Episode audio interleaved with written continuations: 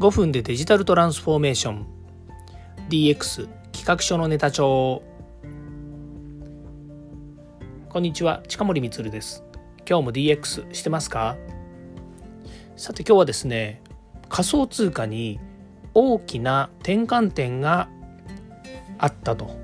いうことでですねお話ししたいと思うんですね。えーと、どんなことかというとですねイーサリウムっていうですねブロックチェーン上の、えー、技術の一つなんですけどイーサリウムというのがあります。でこのイーサリウムっていうのは一般的には、え、仮想通貨の名前として1ドルいくらとか日本円にすると大体今ですと25万円前後っていうことになると思うんですけどこのイーサリウムっていうものがですねこれあの名前はイーサリウムなんですけれども裏側はですね技術の話なんですねでその技術についてはちょっと私もね、えー、あれこれ専門家ではないので、えー、間違ったことを言ってはいけませんので細かいことを話せはしないんですけれども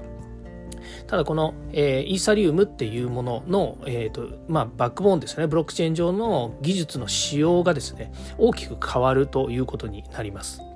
まあ、端的に言うと今まで、えー、2つ、えー、イーサリウムっていうのはあってで、まあ、ある、えーと、メインになってる方がですね、えー、動いていたんですけれども今度、えー、それがですねまた新しくえーと、マージっていうふうに言われてるんですけども、まあ、バージョンアップするということですね、え、進化をするということで、えー、これがまあマージというふうに言っています。まあ、英語で言うとザ・マージっていうふうに、えー、皆さんですね、こう検索すると出てくると思うんですけども、このイーサリムがマージされるとどういうことになるかということなんですけれども、まあ、あの簡単に言うと、ものすごく、えー効率が良くなるって言った方がいいんですかね。そうですよね。大体まあこうね、あのシステムの世界でも何でも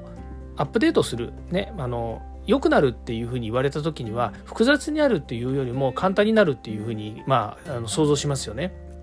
で何が簡単になったりとか良くなったりっていう風になるかっていうとですね実はこれ処理速度の問題が結構ね速くなるらしいんですよね。で処理速度が速くなるっていうのはどういうことかっていうと、えー、いわゆるそのスーパーコンピューターごめんなさいスーパーコンピューターと言っちゃうとまた特定になっちゃうんですけれども、えー、コンピューターの処理速度というものが、まあ、あるわけですよね。ところがこの仕様によってはですねそのえーとまあ、世界にたくさんある、まあ、あのコンピューターですね、まあ、マイニングしているコンピューターっていうのがマイニングっていうのはですね、えーとまあ、いわゆるブロックチェーンの裏にあるこう、ね、たくさんの番号とかそういったものをですね規制したりとかそれからあの管理したりとかする世界中で動いているコンピューター。でブロックチェーンっていうのは、えー、蜘蛛の巣状というのかなんですよね、世界中にこう、なんですよね、あの、メッシュ状にコンピューターが張り巡らされていて、あごめんなさい、コンピューターに対してネットワークが張り巡らされていて、その世界中のコンピューターの中に、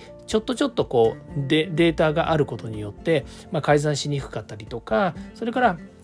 その管理を分散化することで、えー、なんでしょうね、まあ、1個2個、えー、コンピューターがダウンしたりとか、調子悪くなったりしても、えー、それが、まあ、なんでしょうね、あの、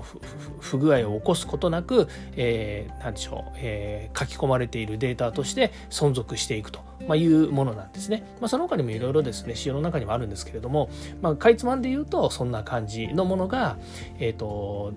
このブロックチェーンの技術なんです技術の基盤なんですけれども、まあ、その中で、えー、このイーサリアムっていう種のですね、まあ、いろんなビットコインっていうのもそうですしイーサリアムっていうのもそうですし他にも、えー、といろんないくつかとかいくつかというかたくさんの種類のですねビットコインとか存在するんですが、まあ、今のところ世界でワンツーフィニッシュはビットコインっていうものとそれからイーサリアムっていうこの2つだと言っています、まあ、ポリゴンっていうね仮想通貨聞いたことあると思うんですけれどもこれもブロックチェーンの仮想通貨の一つになります、まあ、同じ同じものでイーサリウムっていうものがあるんですが、まあ、今大体 NFT とかですねこういったものを売買したり取引するときにはこのイーサリウムっていうのを使ってやっているんですけどもこのイーサリウムっていうブロックチェーン上の技術的な仕様ですね表向きイーサリウムっていう名前は変わらないんですけれども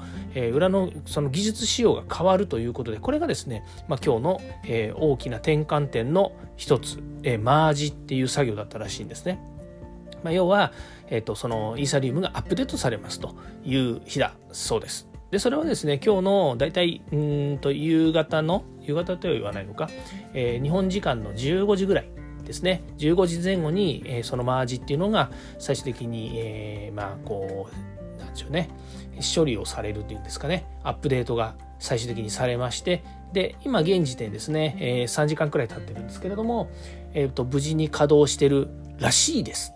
らしいですっていうのは、まあ、こういう技術のものっていうのはですねやっぱりこうね、えーなんですよね全世界のいろんな、え技術者の方たちは注目してますけれどもさらに注目してる中でもこのブロックチェーンっていう、え全体のですね世界の枠組みの中でいう、えイーサリウムっていう仕様にですね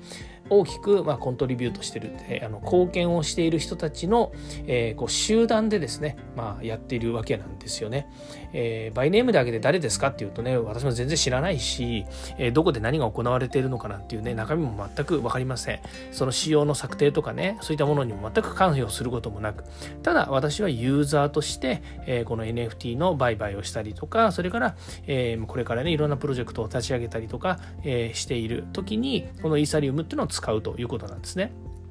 で、そうです。えっ、ー、と、これユーザーが今度じゃあどういいのかっていうことなんですけども、あの、まあ、一つね、社会的な状況でいくと、どういうことが起こるかっていうと、処理速度が速くなるということがあってですね、で、この世界の動いているコンピューターの、いわゆるなんでしょうね、処理に対する、まあ、いわゆる、えー、処理はあのたくさんするんですけれども、それでも、その、えっ、ー、と、なんでしょうね、あの、えー、処理の量っていうものが変わるらしいですね。で処理の量が変わるとどういうことかっていうと、まあ、基本的にこうスーパーコンピューターなりコンピューターをですねガシガシ動かしているということはですねそれなりにやっぱりこうあの温度が上がるんですよね。マシンパワーを使うので、えコンピューターの温度がまあガンガン上がると。でよくですね、えー、そのスイス、まあ、スイスっていう特徴はあれですけども寒い地域にですねこのサーバーセンターっていうのを用意してで、えーまあ、コンピューターのマイニングとかですね、えー、こういう、まあ、あの採掘って言ってるんですけれども、まあ、そういうですね処理を、えー、寒いところで、えー、ガンガンコンピューター回してやると。それは、えー、温度を上げなくていいからって温度を上げなくていいからってクーラーかけなくてもいいからっていう話なんですよね。でそういうことをやるっていうふうに言われています。でそうするとこう処理速度が、まあ、高くなるということになるとコンピューターをガンガン回さなくてもいいということになってですねこれま SDGs ですね、えー、 Sustainability Development Goals と言われていますがが温暖化っていうものにかなり寄与するというふうに言われています。まあ、今でもですね、えー、この暗号資産があることによってですね、ガンガンもうね、温度が上がってしまうんじゃないかっていうふうに言われているんですが、まあ、他方ではですね、そんなことしたってね、あの温度が変わるなんていうのはね、まあ、世界的なあの車が走ってたりとか、えー、各国が排出しているね、量に比べたらね、大したことないんだよっていうふうに言ってるケースもあるんですけれども、まあ、それでもね、あのちょっとずつみんなが協力して温度を下げていく温度をね高くしないようにするっていうのは正しいのかなと。それからもう一つユーザーとして、まあ、メリットがあるのがガス代ですよね、えー、ガス代って言ってるのはその、NFT とか暗号資産をやり取りするときに、え、かかる、まあ、いわゆるうんとコンピューターを動かすためにあの、ね、世界のコンピューターが動いてますからそのために必要な、えー、手数料みたいなもんですね。まあえー、前にもちょっと言いましたけど、まあえー、アメリカに行って何か食事をした時にチップを払いますって言ってるのと同じチップみたいなもんですね。払わなくていいってわけではないんです。必ず、えー、何かの処理をする時にはその、えーと、ガス代っていうのがかかってしかも、えーと、トランザクションが混んでくるとそのガス代っていうのも高くなったりするので必ずしも そのガス代っていうものがね、えー、チップと同じっていう感覚ではないんですけども、ただ日本人にしてみるとね、えーいわゆる普通の上代プラスアルファお金を払わなければいけないということで、うん、どっちかっていうと消費税に近いのかなっていう気もするんですけども、でも税金では全然ないんですよね。まあ、いわゆる、えー、このしっかりとね、えー、サーバー運営をしていただいている世界の皆さんに対して、えー、こちらがその利用料金を払いますよということで、ガス代っていうのは、まあ、えー、こういつも前後したりしてるわけなんですね。で、そういったガス代も安くなることになるらしいです。ですからユーザーとしては社会の環境に良くなるっていうことのアップデートとそれから、えー、自分たちが使っているイーサリウムっていう処理速度が速くなることによる、えー、恩恵とそれからガス代が安くなるっていうね、えー、こういったこともあってですね、まあ、かなり、えーとアップデートするアップデートによってですね、えー、恩恵が得られるということになるらしいです。まあ、これがですね、えー、あの時ね、えー、このアップデートがあったおかげで社会が良くなったよねというですね、記録に残るような話になるかもしれないと思うのがですね、まあ、今日のお話になるわけですけども、この放送を聞いてですね、いやーめちゃくちゃ良かったよ、分かったよ、そういうことなんだね、イーサリウムね、ブロックチェーンってねっていうかっていうと、全然そんなことないと思うんですよね。私も今日ね、あの、本当にあの知り合いとこうね会話をしたりとかそれからこのねネットでマージの話とか見たりもあのもうねほとんど8割方ちんぷんちんぷんかんぷんですよね。うん、なんかね何が何がどうなってりゃいいのかっていう話がさっぱりわからないです。で、えー、そう言いながらみんなもねあの分かんないっちゃ分かんないんですよ。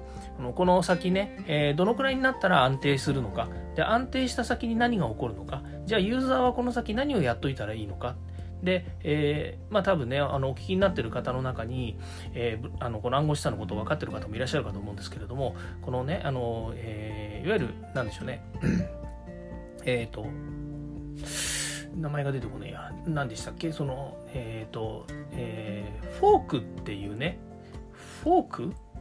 フォークっていうのがあるんですけれども、でそれがねあるかどうかっていう話になってくるんですよね。でこのフォークをするかどうかで全く変わってくるらしいんですけれどもでフォークをするとイーサリウムっていうのは2つにまあ分かれますと。でそうなった時にね、えー、古い、えー、古いっていうのはアップデート前の、えー、ものとそれからアップデート後のものでは、まあ、簡単に言うと,、えーと、通貨が2つになるんだけれどもその通貨を2つになったところでそのフォークされた2つはどっちも使えなくちゃいけないですよねでどっちも使えるっていうことは、まあ、例えばの話100円持っていたら、えー、ドルでまあ、まあ、100円換算でするとね、1ドル、えー、ないと、えー、今度商売ができなくなっちゃうわけですよね。だから、一回その取引所としては100円持ってる人には1ドル渡しますよみたいな感じでこう分岐させて分岐させた分量ですね。分岐させた量、えー、通貨を上げますという話になるわけですね。そうするとあら2倍になるじゃねえかと。